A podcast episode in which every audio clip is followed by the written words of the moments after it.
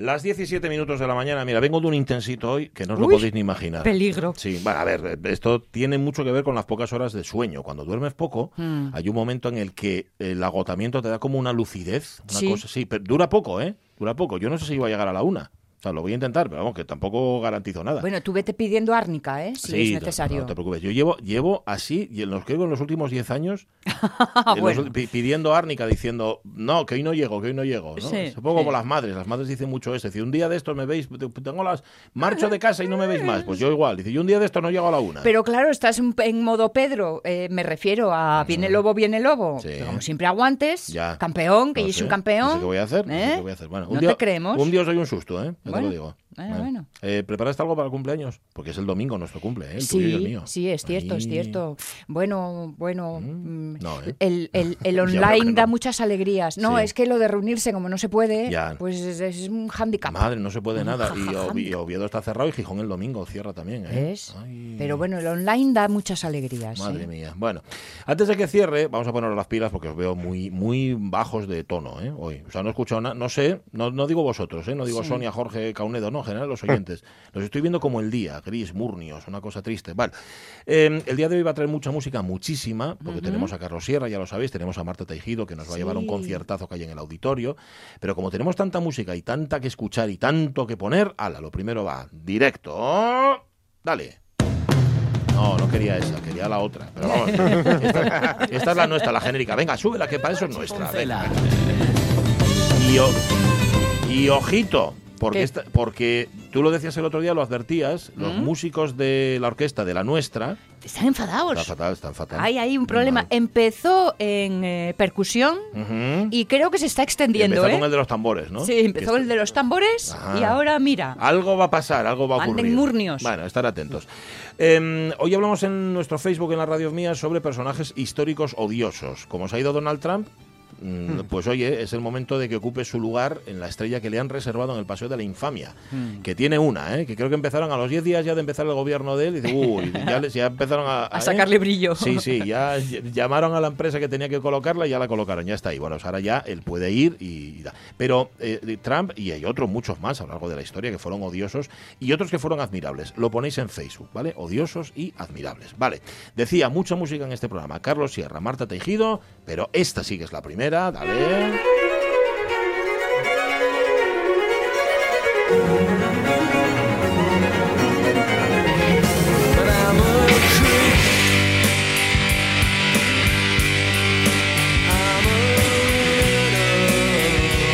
Fíjate que aún así, evolución. escuchándolo en la radio, hasta nos da un poco de susto mezclar a Bach con Radiohead, pero para eso, o Radiohead, perdón, ¿eh? Sí. Radiohead. ¿Lo he dicho bien, Jorge Alonso? Radiohead, correcto. Radiohead.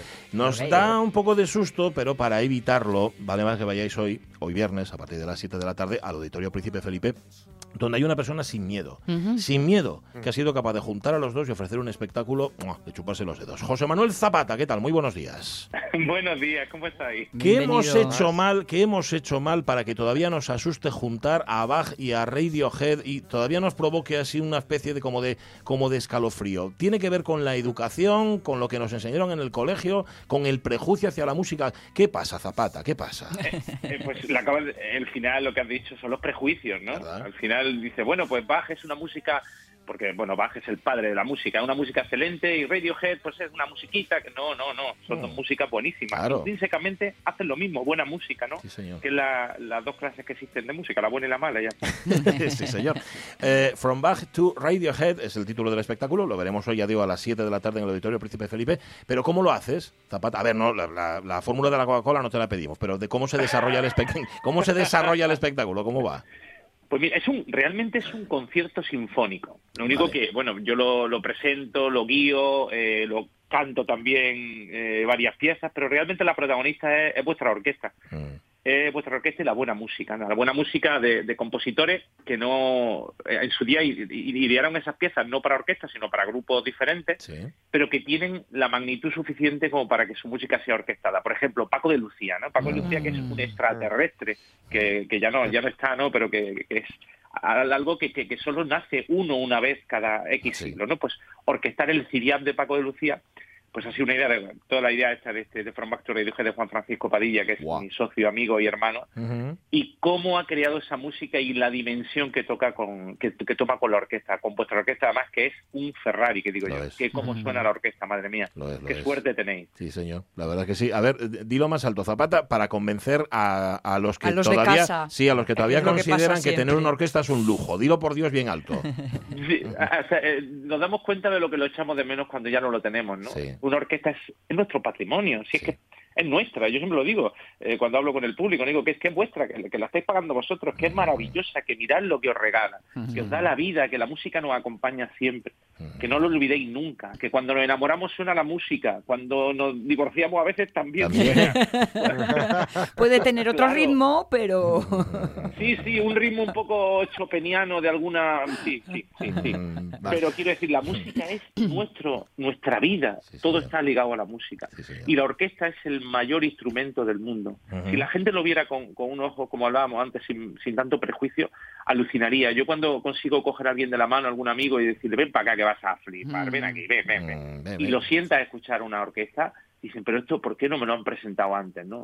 Es, una pena. Aunque solo sea por el impacto físico que tiene escuchar una orquesta en directo. Aunque solo sea por eso. Mm. La música, la música es el único arte físico, si lo pensáis, ¿no? El que te llega con su vibración. Mm. Y cuando tú oyes a 100 musicazos sonar, dice la madre que me parió, pero esto que es maravilla, ¿no?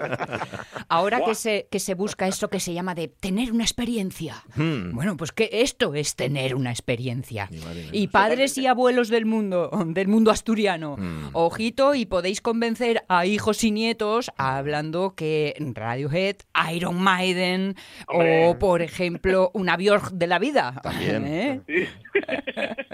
Björk es una genio, sí. es una genio. Cuando eh, el, problema que tengo yo con este concierto es que cuando oigo luego los originales me gustan más los sinfónicos, porque lo que decía, ¿no? Es como ponerle todo el azúcar, si te gusta lo dulce, y toda la sal, si te gusta lo salado, a la comida, ¿no? Y dices, madre mía, qué rico está esto, ¿no? Es, maravilloso. A ver, José Manuel Zapata lleva mucho tiempo dedicado a eso, a intentar vencer prejuicios y a quitar barreras y todo eso. ¿Cuándo te das cuenta, Zapata, de que de que aquí está pasando algo y que o abrimos el campo y abrimos perspectivas o, esto de la música clásica está muerto? Pues cuando te sube, cuando vas de oyente al teatro hmm. y te sube al segundo anfiteatro y miras para abajo y lo que ves es un frondoso y hermoso campo de lomos plateados, ¿no? Ah, bueno, pues ya, ya es momento de... Mire, hicieron un estudio el año pasado en el Teatro La Zarzuela. La media de edad era de 65 años del público. 65 años. Que claro, los queremos, si es que son nuestro público y lo adoramos. Mm. Pero todas las empresas del mundo buscan clientes nuevos y nosotros tenemos que buscar esos clientes nuevos también, mm. porque es parte de nuestra supervivencia. Y una, las orquestas son, lo que decía, están pagados por el erario público y necesitan permear en la, en la sociedad. Lo necesitamos y tenemos el mejor producto, porque es la mejor música del mundo. Entonces, con tantos viajes, con tanto, porque no es una, no es un mal solo español, ¿eh? En Centro Europa es igual, eh, pasa, pasa exactamente lo mismo, ¿no? Tenemos que darnos, darle una vuelta y pensar que, tenemos que traer a, nuevos públicos y que lo van a disfrutar y van a ser, va a cambiar sus vidas cuando escuchen esta música. Zapata, ¿algún lomo plateado se te ha enfadado? Ah, sí, yo. Sí, pero luego a través del humor y de la empatía se, soluciona todo, ¿no? Yo, pero si es que lo, hemos plateado, que yo estoy a punto, porque yo ya tengo mucho plateado en el lomo. yo, como digo, estoy en lo mejor de lo peor ya. Pues, pues, nos queremos y queremos seguir dándole música hasta que se vayan, ¿no? Mm. Pero que venga más gente, que venga, esta vía nueva y, mm. que, y que lo disfruten, ¿no? Que no, mm. que no sea una cosita cerrada porque es una pena ¿no? que, sea tan cerradico a veces. Al principio hablábamos sobre, sobre que hemos hecho mal la educación de la, enseñanza, no vamos a llamar la educación que es otra cosa, la enseñanza de la música en España, porque en otros países sí que es distinta. Bueno, no lo sé, igual tú nos puedes aclarar más. Pero ¿ha, contribuido justamente a eso? ¿Ha contribuido a, esa desafección o, a ese prejuicio? Hombre, claro. Ten en cuenta que eh, antes era horrible la música, ¿no? Yo recuerdo mi época eh, la flauta, ¿no? Uf. es que 30 años después es lo mismo. es, igual. De hecho, es peor. ya está totalmente desaparecida porque los políticos sí, les importa mucho el informe PISA, este, que está muy bien, ¿no? Pero solo se basa en los conocimientos matemáticos, en los científicos y en los lingüísticos, ¿no? pero, ¿y, lo que forma el ser humano, que son la, la humanidad y la cultura? ¿Eso qué? Si eso es, cuando está formando a, yo tengo una hija de 13 años, ¿no? A mí me encanta que mi hija aprenda eh, pintura, que aprenda música, que la disfrute, eso le va a formar la personalidad y es tan necesario desde mi punto de vista, ¿eh? como las matemáticas. Exactamente lo mismo, igual, pero no computan PISA. Entonces, pues ese problema. Y la, y la, normalización, porque tú tienes una de 13, pero yo tengo uno de 15. Y él, claro... Comprensión entre padres y adolescentes. yo, pienso, yo, pienso, exactamente lo mismo. Pero que sea normal que en casa suene Bach y suene Radiohead, es decir, que no se considere como eh, eso, eh, torsos empelucados o excluyentes, en efecto, uno de otro. Eso también es importante. En las familias también hay que hacer esa labor, ¿no? Totalmente. Pero mira, hay una cosa que has dicho muy importante, porque el prejuicio es de un lado hacia el otro y del otro hacia el uno, ¿eh? Claro. Porque, eh, ojo, ojo, nosotros muchas veces hablas con los músicos clásicos, no, bueno, esa música, no, no, y al revés, ¿no? Y ellos, no, bueno, eso es muy aburrido, no, no, es, que este mundo es un mundo lleno de prejuicios, que no, en, muchos aspectos, ¿no? Y los padres tienen una, una, una, misión fundamental en eso. Yo, por ejemplo, está la vistadura del Spotify del coche, ¿no? no la, pues la vistadura del Spotify del coche es mía, es mía, porque yo he intentado cederla a mi hija y no puede ser, no puede ser, porque entonces me pone todo de esto contagioso de cepalatina que digo yo y, no, no, no, no, no, no, reggaetón, ¿qué escucha? 400 kilómetros, no. Reggaetón pone nada más, madre mía. Oh, uh, sí, mira, mira que, pero lo que pasa es que, claro, mi hija es diferente en el sentido porque ha ido por los teatros del mundo y, cuando escucha una tosca se emociona y cuando pero no, yo se lo digo muchas veces a los niños cuando lo con ellos. Digo, mira, es como si todos los días estuvierais comiendo eh, el, el, burger, en el, cualquier vez en el McDonald's, el Burger King, todos los días. Porque bueno. ¿Os gustan? Pero te van a contestar que, que estupendo. ya, ya. Hasta, la decimonovena. Eso es. Es posible. Oye, sí, señor. Dame gamba. Claro, claro, claro. O sea que hoy, hoy lo que tienen que hacer eh, abuelos y nietos, por lo que estamos diciendo, es que uno, ah, porque para ir a un concierto y disfrutarlo hay que sabérselas para poder cantarlas. Entendedme entre comillas el, símil, ¿no? Lo que tienen que hacer es cruzarse los discos, las grabaciones, Ahí está. ¿eh? para ir preparados emocionalmente al disfrute.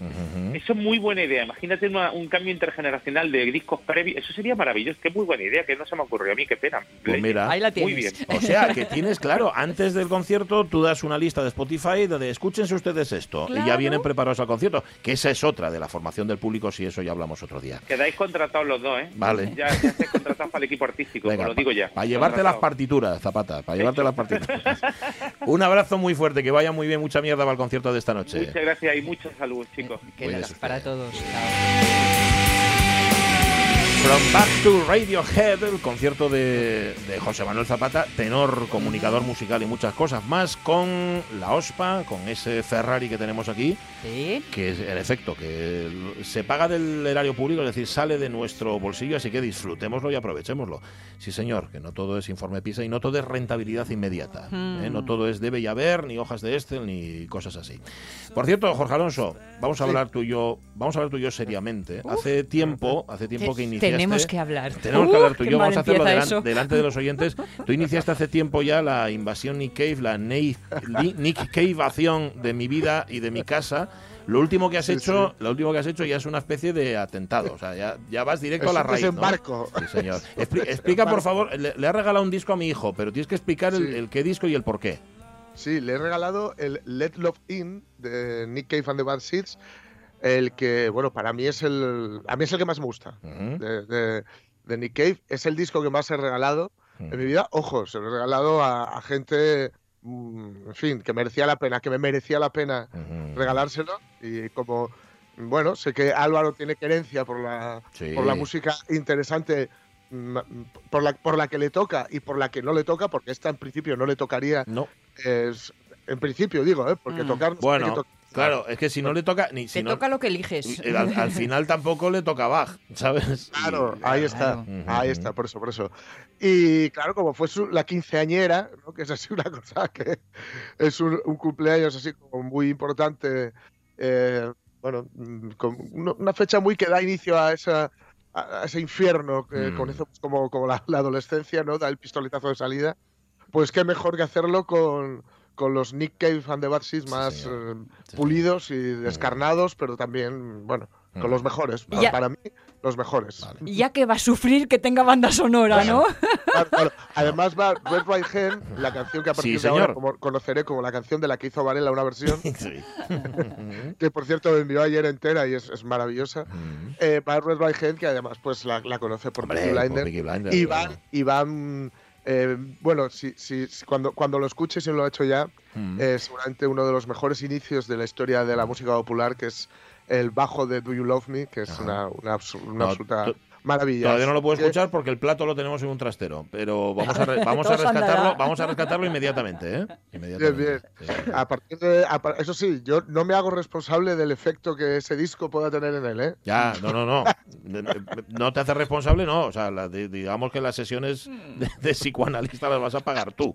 Cuando dentro de unas décadas en un programa de radio le pregunten en el Facebook cuál fue el disco que mm. marcó tu pues mira, mm, ya, tenemos un candidato de, contestación. En fin, eh, las 10 y 23 minutos de la mañana. A ver, que tenemos mucha música hoy, en efecto. Muchísima música, pero también tenemos letra. Oye.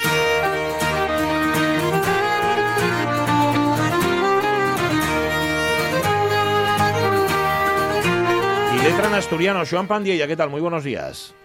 Muy buenos días, Pachi, muy buenos días, Sonia, Jorge y Caunedo, muy buenos días a todos. ¿Qué tal? ¿Cómo estáis? Muy bien, uh, muy bien. ¡Bingo! Muy bien, hoy todos, hoy estamos al copo, como, dice el otro. señor.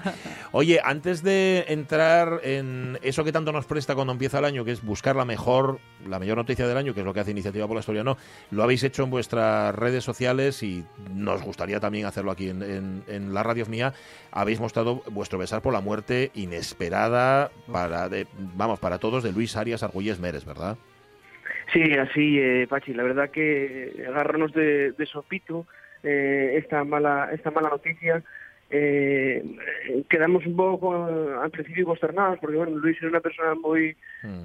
muy moza no contábamos con ello bueno quedamos un poco sorprendidos no después cuando ya nos pusimos a trabajar pensando en qué podíamos decir acordamos precisamente de aquella mesa de periodistas que hicimos en el último seminario de iniciativa por asturianos, es que participaste junto a él, y estuvisteis hablando eso del papel de los medios eh, en la normalización social del asturiano, qué papel podían hacer eh, los medios de comunicación para ayudar a normalizar socialmente el asturiano, ¿no? Fue semi defensor de la lengua asturiana, el Sopa era escritor, en unos momentos muy complicados de la dictadura del franquismo, y siempre tuvo un apego eh, muy grande por la y defendí públicamente la oficialidad, ¿no? Ese agradecimiento eterno que podemos dar desde Iniciativa por el Asturiano, bueno, por, por ese trabajo, por la su participación, siempre con una sonrisa, siempre con, con el mejor de, de los eh, disposiciones, con buen talante y que, y que guardamos un recuerdo muy, muy, muy bueno de él y que, bueno, por cierta medida también nos presta que, con la buena colaboración que tenemos contigo, Pachi, uno de los momentos que hayáis coincidido fue también gracias a gracias a nosotros, Iniciativa por Asturiano, en esa, en esa mesa redonda. Pues sí, pues sí, una pérdida de una persona, como recordábamos el otro día, que siempre estuvo dispuesta a mojarse, a hablar de lo que hiciera falta y a, y a mostrar su criterio, un criterio más madurado, no improvisado, y siempre de, la mejor manera posible, un poco en, ese, en esa amabilidad de la que tantas veces hablamos, en el asturiano y en todo en lo que opinara Luis Arias Argüelles Mérez. Así que sí, desde luego ha sido... Es una pérdida muy gorda, ciertamente. Bueno, Em, ¿Vamos a lo positivo o qué? ¿Hablamos de votaciones? ¿Hablamos de noticias? Pues sí, ¿no? sí, yo ya avisé a Caunedo para que nos monta, para que nos meta en algún, algún sonido previamente cuando demos las noticias. Yo tengo la lista de, de las 10 más votadas. No sé si empezar por bajo o por arriba. Por bajo. Eh, sí, sí, por la décima. Vayamos creciendo, vayamos creciendo. Venga, un redoble para la décima noticia. Pues la décima noticia decía por los por los internautes y la creación del Consejo de Normalización del Principado de Asturias. Como sabéis, y una, una especie de ente de asesoramiento para todo el tema de política lingüística. En noveno lugar, en noveno lugar tenemos el nuevo diseño sí. que el tamó el BOPA para de cara a ir trabajando de manera bilingüe, presencia asturiano-castellano, castellano-asturiano en, el, en este documento, ¿no? Ajá. Muy importante. Sí, señor. Vale. Pasamos a la octava. La octava noticia es... la noticia de que Danone utilizó la Asturiano en esas campañas publicitarias en Asturias. Esto fue, yo creo, una noticia muy importante, muy positiva, como os lo dije el otro día, porque era una, una empresa externa. De, de hecho, se pusieron en contacto con nosotros con iniciativa para seguir trabajando en el sistema, con lo cual eh, eso de que muchas veces se fala de que el asturiano se quiere imponer, no, nada, aquí no imponemos nada. En este caso, esta gente que tiene una empresa quiso hacer la campaña en asturiano porque el asturiano tiene los beneficios. ¿Vale? Seguimos con la séptima noticia. Séptima noticia de las 10 mejores noticias del año es... ¿Cuál es? Y nos acordamos de la Wikidata, ¿eh? que alcanzó el cuarto puesto mundial. Ya visteis que tuvisteis la semana pasada a Víctor Suárez, que fue cofundador de Iniciativa Bolos Turino aquí en la Radio Mía. Bueno, pues la, séptima noticia votada por los internautas fue esta. vale. ¿Y la sexta noticia? ¿Eh? ¿Cuál es la sexta noticia? ¿De les 10? ¿Cuál es? La sexta noticia y la aparición de Kuala Ye, que es el primer juego de mesa en la historia en asturiano adultos. Adultos, el primer juego, ¿no? Eh, da cultos xuegos e, bueno, que están haciendo un gran trabajo en ese sentido por averar non solo a la xente mozo, sino tamén a la xente adulta xuegos de mesa, de entretenimiento y haciendo más asturiano. Sí, señor. Madre mía, vaya cantidad de noticias, ¿no? Sí. Y, y todos, además, cuando les está diciendo Sean, decimos, ah, sí, claro. exacto. Eso y todos suenen como a primera, entre comillas. Sí, es verdad. Dice, claro, madre mía, ¿cuál será la primera? Exacto, son 10 primeros puestos esto. Señor. Bueno, que, creo que va la quinta ahora, ¿no? La quinta no te no haber probado nada ayer. No sé ya, o mañana. Pero eso oye para el año que viene, lo de ayer. A ver, ¿cuál es la quinta? ¿Cuál es la quinta? La quinta es que apareció Nordés, que es una nueva empresa de telefonía móvil que opera, eh, trabaja, hace campañas íntegramente en asturiano, con lo cual eh, los internautas decidieron que esta fuese la quinta en número de votos. vale, Uy, estamos acercándonos. Madre mía, la cuarta, y ahí duelen, y ahí duelen los les muñeques a Caunedo. El tamborista este. Es que Caunedo trajo el tambor, pero dice, no encuentro un efecto, dice, saca el tambor que tiene guardado. ¿Cuál es la cuarta? ¿Cuál es la cuarta, Joan? La cuarta llegué Sofía Castañón, museo asturiano, ah, en la tribuna del Congreso de los Diputados, ¿no? Eh, bueno, tuvo bastante relevancia en redes y también en otras comunidades lingüísticas, porque era la una de las pocas primeras veces, eh, pocas primeras veces que se utilizó el asturiano de manera de una manera tan explícita del Congreso de los de los Diputados. Pues sí, señor. Mira, nuestra Sofía Castañón, que yo un poco nuestra. Sí, ¿eh? exacto. Aquí en la... Perteneció al equipo de la Radio Mía. En la Radio Mía hacía... Y a partir de ahí, de la poesía no da miedo... Totalmente, totalmente. O sea que Joan Pandilla, estate atento, ¿eh? Porque los colaboradores de esta casa van todos para arriba. Vientos para arriba. Vale, eh, ah, estamos ya en el podio, ¿no? Ya, en el podio. Efectivamente, la, la, terna final, ¿no? Sí, señor. Tercera noticia de las mejores noticias de 2020.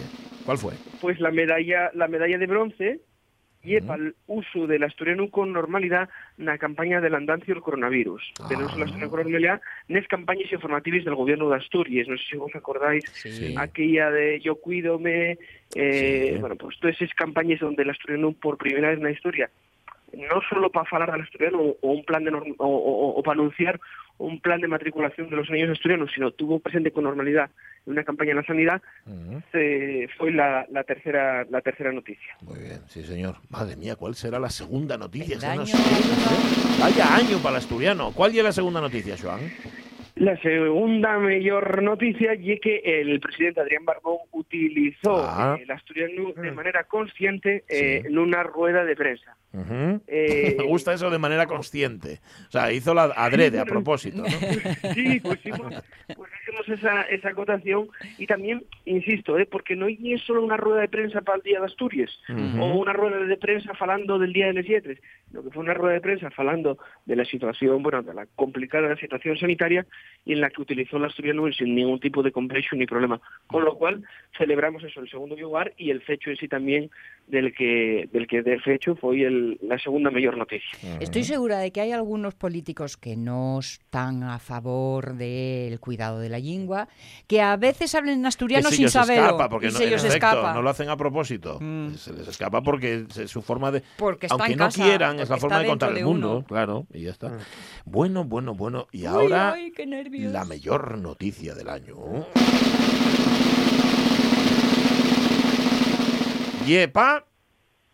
Para noticia sí. de que por primera vez, por primera vez en la historia, mm. la Academia de la Lengua Asturiana va a contar con financiación estatal ah, de los presupuestos eh, generales del Estado. Sí, señor. ¿no? Y eh, una noticia, bueno, yo creo que fue la mayor, no bueno, yo personalmente y es la que elegí. Y es la que votaste, ¿eh? efectivamente. Una de ellas, una de ellas, ¿eh? Una de ellas. Y, y, y, la verdad que tiene una noticia muy potente insistimos en lo que dijimos va, bueno, es el manes cuando lo anunciamos aquí también en primicia en, en la radio mía, de que mm. dimos un paso muy grande eh, y conseguimos igualar el idioma con el resto de, comunidades lingüísticas del Estado. Ah, ¿no? eh, ahora toca seguir trabajando, que no decaiga, que eh, seguir insistiendo en esa necesidad de, de, que la academia cuente con financiación estatal como el resto de los lingües españoles y, eh, y nada más que una grandísima noticia, ¿no? Lo es, lo es. Desde Iniciativa por Asturiano, bueno, pues queremos agradecer a todas las personas que colaboraron en esta, en esta votación, que participaron, que, que se animaron a, bueno, a, echar un, un ratín de tiempo mm. votándoles les, las mejores noticias y que mm. un de ellos va, va a llegar un yote de libros. Estamos mm. preparándolo a lo largo de estos días para que para mandarlo. Yo, si me permites, voy a solicitar, voy a exponer un deseo para el año que viene. A ver. ¿eh? Que no haya tantas primeras veces. Ah, vale. también. Vale, vale, vale, Tiene razón. Claro, que estamos todavía estrenándonos demasiado en demasiados escenarios. Hay que empezar esto a fluir más. Es como cuando es noticia que una mujer conduzca un autobús. exacto, exacto. ¿por, qué, tiene que ser noticia esto? Claro. A ver, es noticia porque es la primera vez, pero a partir de aquí ya normalidad. Claro. Efectivamente. Eso es lo que, lo que nos trae falta con las Que, que no nos queden tantos ámbitos por estrenar, hombre. Pero también hay que verlo en el lado positivo. sí, sí, sí, sí, no, no vaya. buenas noticias, primeras buenas noticias y que iniciativas y que hay gente trabajando. Eh, entonces, hay que verlo también siempre desde la, desde la otra óptica. No, sé, no sabemos qué cantidad de buenas noticias podemos tener para el año que viene, pero hay un grupo de gente muy grande trabajando por idiomas en diferentes ámbitos. Acabamos de verlo en el ámbito empresarial, el ámbito cultural, el ámbito asociativo, y creemos que es muy importante también que, que todos ir remando eh, eh, de manera positiva eh, en, un job para salvar este idioma. Con lo cual, ah. entiendo lo que me quieres decir y estoy, y estoy plenamente de acuerdo contigo, que no haya tanta primera vez. Llevamos que después de 40 años conseguimos el tema de los presupuestos generales, ¿no? Pero bueno, estamos ahí. Bueno, entonces este año, este año vamos a apurarnos a ir eh, eh, eliminando listado de primeras veces y así pues vamos expandiendo. Pues, ¿Estáis contentos con la participación? Sí, ¿no? Sí, sí, muy contentos. Una, una, participación muy amplia, Pedro, respecto al año pasado y, la verdad que ya algo ya casi como entre comillas afitado, ¿no?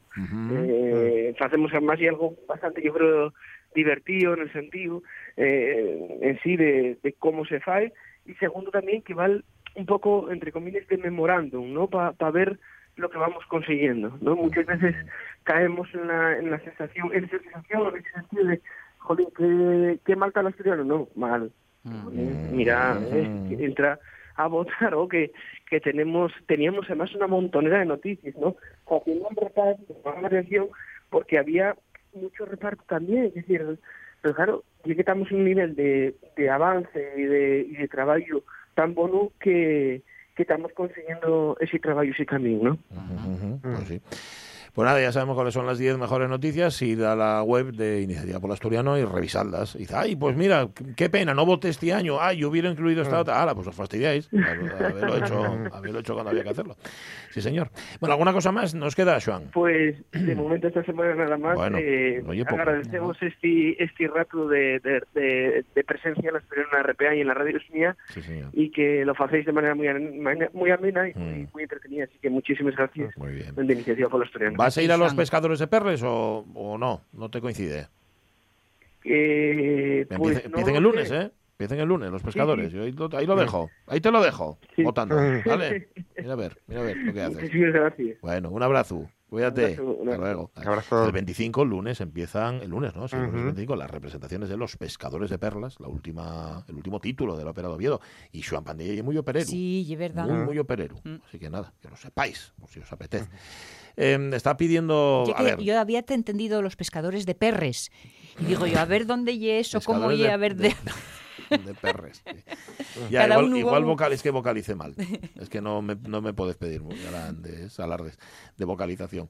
A ver, no soy tampoco uno de estos actores jóvenes. ¿eh? Bueno, a, la vista, a la vista está que no soy uno de estos actores jóvenes, pero bueno, tampoco vocalizo muy allá. Que está pidiendo Pedro Pablo Valerio Morís trato preferente por ser oyente premium y quiere que le pongamos una de Aute. A ver, ¿eh? A ver, Pedro Pablo Valerio Morís, seriedad, seriedad. ¿Qué pensáis que hay esto? ¿Canciones dedicadas? discoteca del oyente. ¿Qué bueno, hombre, esto? tú, tú pídelo más veces que igual solo por, ¿no? por, por, por, insistir. Para que calle. Para que calle, a lo mejor sí. Bueno, eh, tenemos, no noticias, porque ya sabes que los viernes no relajamos un poco, les contamos a la segunda hora, pero sí tenemos efemérides. Pones un separador de esos tuyos, nos calmamos un poco, mm. ¿verdad, Caunedo? Te veo un poco excitado. Y fueron los tambores. Y será eso, y seguimos. Venga, La radio es mía. Cerdo, protagonista. Roba cerveza. Roba cerveza. Se emborracha y comienza una pelea con una vaca. Además me hace mucha gracia porque pone belligerent porker, o sea, un cerdo beligerante. ¿Qué pasa? ¿Qué pasa? ¿Dónde en la guitarrita? Le tenía una manía, le tenía una tirga a la vaca esa, la voy a pasar todos los días. La, tenía fichada ahí. A ver, me, me, ahí. Toda con sus cuernos. ¡Baja! ¡Vaca de tu... Pachi Poncela. Es que hay, alguna vez lo hemos dicho, hay aldeanos y aldeanes también que insulten a las vacas y creen que es la única manera de que se muevan. Cuando una vaca no se mueve, la insultan. es verdad, es verdad. No sé, alguna vez lo, lo, no sé, alguien nos lo podrá aclarar. Bueno, en lo que estamos, efemérides de este día, hoy recordad, por si lo habíais olvidado, que es 22 de enero y que quedan, pues sí, contando así, 343 días para que el año termine. En 1809... La Junta Central de Sevilla declara que las colonias españolas de América no son propiamente colonias o factorías como las otras naciones, sino una parte esencial e independiente de la monarquía asturiana. Así nos gusta, defendiendo a los americanos. yo es que quería defender un poco a los americanos. Porque también tienen cosas positivas. Vete a la mierda, hombre. Lo que pasa es que estos americanos a los que se defendían eran nuestros hermanos americanos, no los del norte, que también. Pero bueno, eso es otro tema. ¿Qué más pasó? ¿Qué más tenemos? Pues en 1926 el hidroavión español Plus Ultra comienza el primer vuelo sobre el Atlántico Sur al mando del comandante Ramón Franco. El capitán Julio Ruiz de Alda, el teniente de navío Juan Manuel Durán y el mecánico Pablo Rada. El 10 de febrero llegaron a Buenos Aires. El rey del aire tendió sus alas y fue radiando como el sol que al mundo baña con la proeza de cuatro hispanos que son un timbre más de gloria para España. Señor, este es el, el tango que les dedicó Carlos Gardel que se llama El Águila, ¿cómo es? Ay, ahora se me ha olvidado el título. El Águila, el Águila. La proeza, de cuatro hispanos. Eh, sí, la proeza de cuatro hispanos, sí señor, de Ramón Franco y de otros tres. Pues nada, llegaban a Buenos Aires el día 10, hoy salían desde Palos de Moguer, por cierto, desde donde salió Colón. ¿eh? Ya puestos a ser simbólicos, ¿verdad? Año 30 nace en Bilbao María Victoria Bilbao Goyoaga Álvarez, es decir, Maribí Bilbao, actriz española más conocida como Marisa Benito. Desde que te dejó Manolo estás amargada. Eso es mentira. Yo estaba amargada desde antes. Lo de esa también fue una tontería, Manolo no ha vuelto a aparecer. ¿Y a esta gente qué le importa lo que haya hecho Manolo? A Marisa, en cambio, Manolo la dejó sin decirle nada. ¿Y a Amador qué le importará lo que hizo Manolo? Es para que vea que tienes muy mal carácter. Sí, sí, sí. Yo me acuerdo que Marisa estaba insoportable. Claro. Si fue cuando te dejó Manolo. ¿Y a este señor qué le importa lo que hizo Manolo? Mujer, por dar un dato biográfico. El trío que formaban estas tres, de verdad, impresionante. Ya dos de ellas no están, no están ni Concha ni Marisa, queda Vicenta pero que pero que genial. Y es una de esas actrices, como pasó con tantos otros, como Eduardo Gómez, por ejemplo, el, que, el padre de, mm. Emilio, ¿no? El padre de, Fernando Tejero, que los descubres cuando son mayores y ya no te imaginas cómo eran cuando, eran jóvenes. Sí, sí, sí, es cierto, es cierto. Ah, Eduardo, Eduardo Gómez, además, que, no le, que intentó irse varias veces de la serie hasta que lo consiguió o sea, que le iban convenciendo con pasta hasta que lo consiguió el irse, porque me da igual, porque había que madrugar muchísimo. Ah, claro. Estaba harto. normal, normal. Creo que el rodaje de, sí, de Aquí no hay quien viva fue durillo. Claro, ¿eh? Sabéis que tienen que estar, estaban en maquillaje como a las cinco y pico, a las seis de la mañana. Mm, sí, que se dice pronto. vamos. bueno, pronto, pronto. A ver, que dice Pedro Pablo de Morir que va a dejar de escucharnos y nos va a hundir. porque no le ponemos aute. Valerio, no marches. Y Rubén Cardín, creo que es quien nos pone que también que quiere escuchar aute. Ya está bien, ¿eh? Ya está bien, estoy pidiendo demasiado. Bueno, ya veremos. Rubén y el que me riñó porque dije que, que Aute era feu. Sí, sí, sí, es verdad. Bueno, em, ¿qué pasó en el 36, Jorge Alonso? Pues en 1936 Eduardo VIII de Inglaterra es proclamado rey, eso sí, Duraría Vamos. poco, muy poco. Sí. Le proclaman tal día como hoy y, dura- y el 11 de diciembre ni un año hizo. Abdicaba para dedicarse a ser duque de Windsor, que es, bueno, mucho más descansado. Y pensar que renunciaste. La posibilidad de ser un dios. Lo rechacé por algo aún más grande. Por amor. Sí, bueno, parece ser que sí. Pero como ya hemos comentado aquí más de una vez, salvamos, ¿eh? Salvó el mundo Sí, sí, de sí, que este sí. individuo no fuera el rey de Inglaterra. Este buen hombre estuvo, estuvo de visita en la Alemania de Hitler, Sí. con Hitler. O sea señor, que- señor, le gustaba porque él decía que el uniforme pardo iba bien con el color de sus ojos, Sí, sí, que, sí. que le quedaba muy bien, muy bien. Eso es, sí, que le encantaba el culo carpeta. ¿eh? Totalmente.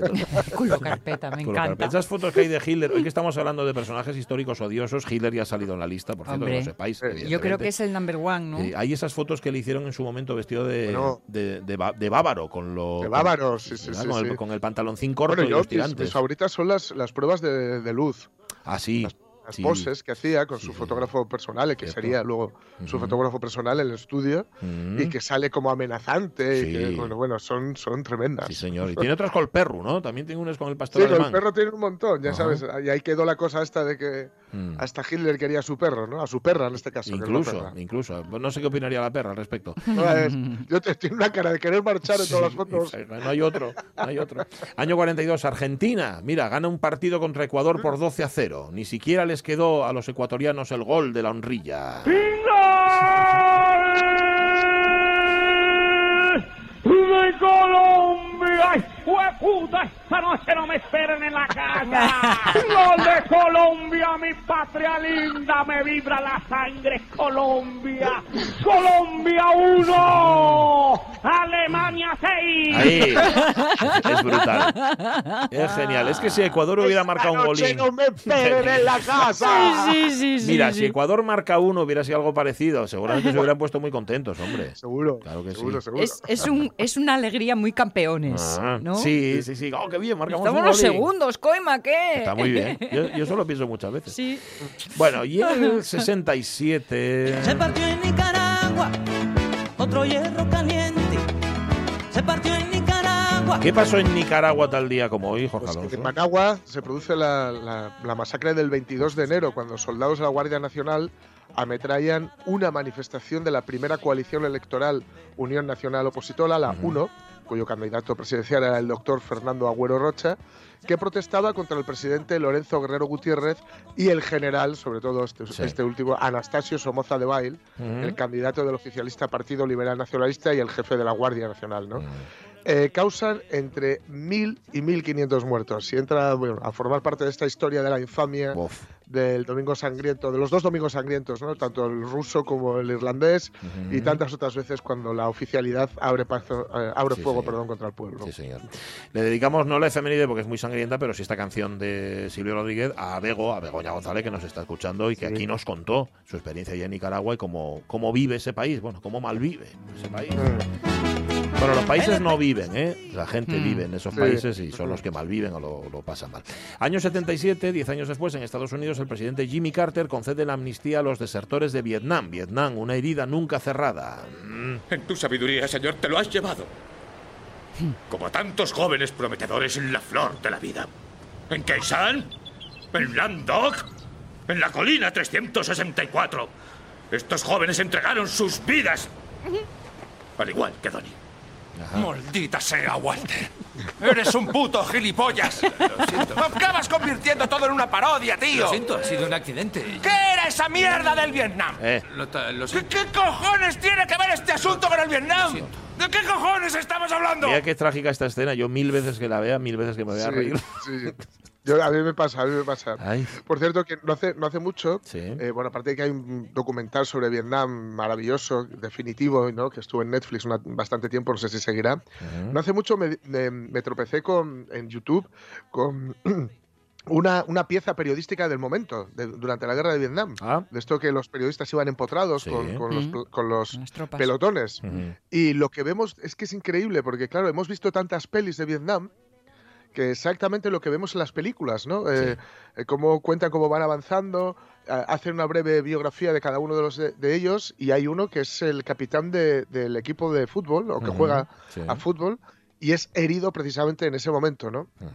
en, en, una refiega y esperan al helicóptero que le venga a evacuar, etcétera, y es lo, lo que hemos visto siempre en las películas, ¿eh? pero pero el hecho de que sea real hay, hay, una tremenda diferencia, ¿no? Por mucho que las películas intenten parecerse a la realidad, el, los ojos de miedo Uf. que hay en Mm. los, en los chavales, porque son críos los que están allí, eso las, en las películas no, No, yo creo que no, no, salen. no, no no, salen así. Es terrible. Este- te- te- vamos, mm, eh, ya me mandas el enlace para verlo, que no sé si quiero verlo. Yo Sí, estoy en la es típica cosa saber. que dices tú, quiero sí, verlo o sí. no quiero verlo. Bueno, es un Quiero hay, haberlo hay visto. otro muy bueno, Sí, sí, hay, hay otro, esto que te va relacionando YouTube, ¿no? Y hay otro eh, que vi que me, que me gustó muchísimo. Lo que pasa es que ese está en inglés sin, sin subtitular, donde hay uno que, que cuenta y está, está rodado en los, en los 70. O sea, es una entrevista rodada en los 70 y cuenta también cómo él llegó y que él tenía en la cabeza eh, la entrada, las, las, las imágenes famosas de las entradas, eh, tanto en París como Sí. en Holanda, de los, de los norteamericanos, siendo recibidos con flores y las chicas y todo este rollo. Y cuando llegó a Vietnam, pues se encontró con que no les, no les recibían tan bien. No les querían Mm. mucho, no, no les querían, sí, señor. Bueno, nos queda una, terminamos con esta. Sí, en 2016 que fue descubierto el exoplaneta con la órbita más larga y la más amplia conocida hasta ahora. Es el exoplaneta. Demostrando l- de nuevo lo poquita cosa que somos. Just remember that you're standing on a planet that's evolving and revolving at 900 miles an hour. That's orbiting at 19 miles a second, so it's reckoned. The sun that is the source of all our power. Siempre ponemos esto cuando hablamos de lo poquita cosa que somos. Este, ya sabéis, es Stephen Hawking cantando la Galaxy Song de la Monty Python. Bueno, cantándola a su manera. ¿no? Que lo que cuenta la canción es esto, que anda, que vivimos en un sitio que, que es que ni nadie sabe quiénes somos. Que estamos en el, ahí en, a la cola, en el vecindario, pero un vecindario lejanísimo siempre. Que te digo una cosa, si lo piensas bien, uno relaja mucho, ¿eh? Ya, no, prefiero no pensar. Our galaxy itself 11 minutos faltan para las 11 de la mañana, hablando de pensar bien. Y la filosofía, la filosofía es lo que tiene, que tú- fíjate lo que dice el refrán. El refrán dice, piensa bien y acertarás. No, dice, piensa mal y sí, acertarás. sí. En el caso de la filosofía es que nunca sabes si aciertas o no. María Herrero, ¿qué tal? Muy buenos días. Hola, muy buenos días. Hola. Al final, oye, la filosofía, y tú eres nuestra filósofa práctica aquí en la radio mía, va justamente de eso, no de, de acertar, sino de, bueno, a ver qué pasa, ¿no? De, de- de especular. especular, sí. De especular, sí, básicamente es lo que hacemos los filósofos, porque no podemos encontrar respuestas certeras. No somos el conocimiento que se encarga de encontrar las respuestas, sino de hacer las preguntas. Vale. Muy bonito. Sí, señor. Sí, muy bonita, que nada, sí. es, lo que puedes, es lo que puedes esperar de ellos, no puedes esperar mucho más. Y el otro día, justamente, dejábamos votando la pregunta de la, la relación entre quien justamente se dedica a dar respuestas, o lo que se dedica a dar respuestas, que es la religión, porque la religión sí que parece que tiene la respuesta Sí. definitiva, y la filosofía. Bueno, yo- esa sería tal vez la primera diferencia. La filosofía plantea preguntas y la religión da respuestas, ¿no? Mm, sí, podríamos, podríamos decirlo así, lo que pasa que yo creo que lo reduciríamos demasiado, porque es verdad que la religión o las diferentes religiones que existen dan respuestas que están basadas en la fe. Y esa sería la gran eh, diferencia entre la filosofía y la religión. La filosofía no es que no dé respuestas, lo que pasa que baraja tal cantidad de respuestas y abre tantos caminos a otros conocimientos como la ciencia que, que no, no eh, está basada en la razón. Entonces aquí hay una confrontación entre fe y razón. Las respuestas de la filosofía, digamos que son respuestas razonadas o razonables o que parten de la razón, aunque no den en el clavo, pero abren ese camino para la ciencia, por ejemplo. Y la, y la religión lo que hace es basarse en la fe, en las eh, creencias y esperanzas personales que podamos tener los seres humanos en bueno pues una especie de ser superior, eh, etcétera, etcétera. De hecho, se podría decir que la religión también es un tipo de conocimiento al igual que la filosofía, no solo porque de las respuestas, sino porque intenta conocer la realidad a través de esa fe de la que hablo. Entonces, es una manera de abordar el asunto de la realidad, ¿no? Si quisiéramos saber qué es la realidad y todas estas cuestiones que solemos decir que son filosóficas, ¿no? El sentido de la vida, si existe Dios, eh, y somos producto de él, etcétera, etcétera, eh, to- to- toda la cuestión de la realidad se ve abordada tanto por la filosofía como por la ciencia, como por la religión y también el arte. Es decir, son como cuatro disciplinas, cuatro tipos de conocimiento que son los que solemos manejar para hacernos una idea de la realidad. Entonces, la religión se pone a la altura, vamos a, no sé si lo queréis dar por bueno o no, porque podemos Mm. especular precisamente, eh, podemos poner a la misma altura a nivel de formas de conocimiento, tanto la filosofía como la religión, el arte y la ciencia. Desde el momento Que- en que has dicho que, que, mm, da respuestas, creo que puede incluirse en el pack. Otra cosa ya Sí. es lo que opinemos o veamos o sintamos al respecto. Eh, claro, precisamente ahí lo que decía antes, ¿no? La cuestión de la fe. Es un poco como el, el hecho primordial que diferencia a la religión de cualquier otro tipo de conocimiento, porque está, como decía, basado en una creencia personal. Y no solo eso, porque ver, y aquí ya entraríamos y quizá en ese melón o el terreno un poco más eh, resbaladizo, es que la, la filosofía quizá nos sugiere pues tipo caminos que podemos seguir en la vida, ¿no? Nos puede dar ciertas pistas, leyes o teorías para que nosotros conformemos una visión del mundo y nos desenvolvamos en él, pero no nos dicta qué es lo que tenemos que hacer. Como digo, nos da nos da pistas para que reflexionemos y tomemos decisiones. Sin embargo, las religiones sí que basados en esa fe, en esas creencias, etcétera, etcétera, implica generalmente que hay que seguir un conjunto de mm, principios religiosos, de leyes de comportamientos, normas de comportamientos, eh, es decir, que sí que nos marca un camino, nos da no solo las respuestas, sino el proceder que tenemos que, que tener en cuenta, ¿no? Los mandamientos, vamos a decir. Sí, sí, sí. Hay que reconocer que esto último es mucho más cómodo, ¿eh? Ya, que te digan... Tener el libro de las respuestas Sí. es ir al examen con chuleta, amiga. Eh, sí, lo que pasa que aún así, aún así, eh, sí que se hace necesaria siempre una interpretación, ¿sabes? Cu- cualquier religión que, que tomemos y nos pongamos a estudiarla o a querer seguirla y hacernos adeptos, de alguna forma lo que vamos a poner en juego es la interpretación que hagamos de esas normas, de esa fe que profesemos, eh, de, de toda la información que estaría detrás o conocimiento de esa fe. Es decir, que también, por otro lado, quería de- decir que aunque se confronten la fe y la razón como diferencia que, que nos permite de saber qué es la religión y qué es la filosofía, sí que es verdad que tanto la fe como la razón podrían darse la mano. Y de hecho se la dan. Eh, Os sonará la palabra teología. Sí, claro. La teología precisamente es el intento de hacer un razonamiento acerca de la fe o basándose en la fe. O sea, e- elaborar un discurso argumentado y, con razones, pero en, eh, en base a creencias eh, religiosas. Si ya estuviéramos mm, y nos interesara eh, qué tipo de religión profesamos y quisiéramos saber de dónde parten esas creencias, de dónde salen, en qué están basadas, cuáles son las razones de su existencia, entonces estaríamos en el campo de la teología, que tiene ya más de filosofía. Tiene una, tiene una base filosófica. Es que estoy leyendo aquí, está, es. está Rego hoy, oyente, ya sabéis, emérito también de la radio mía, entusiasmado con el tema que hemos puesto encima de la mesa, que dice que la religión Sí. surge con el humano, pero desde la filosofía. Eh, Claro. Tiene que haber un principio, ¿no? Un principio eh, filosófico de pensamiento, vaya. Eh, claro, de hecho, si nos vamos ya, a ver, yo hablo muy, muy en general para que nos hagamos una idea, pero si nos vamos al pasado, al pasado, al principio, ah, no sé de cuándo, es que no sabría decir Mm. cuándo, ¿no?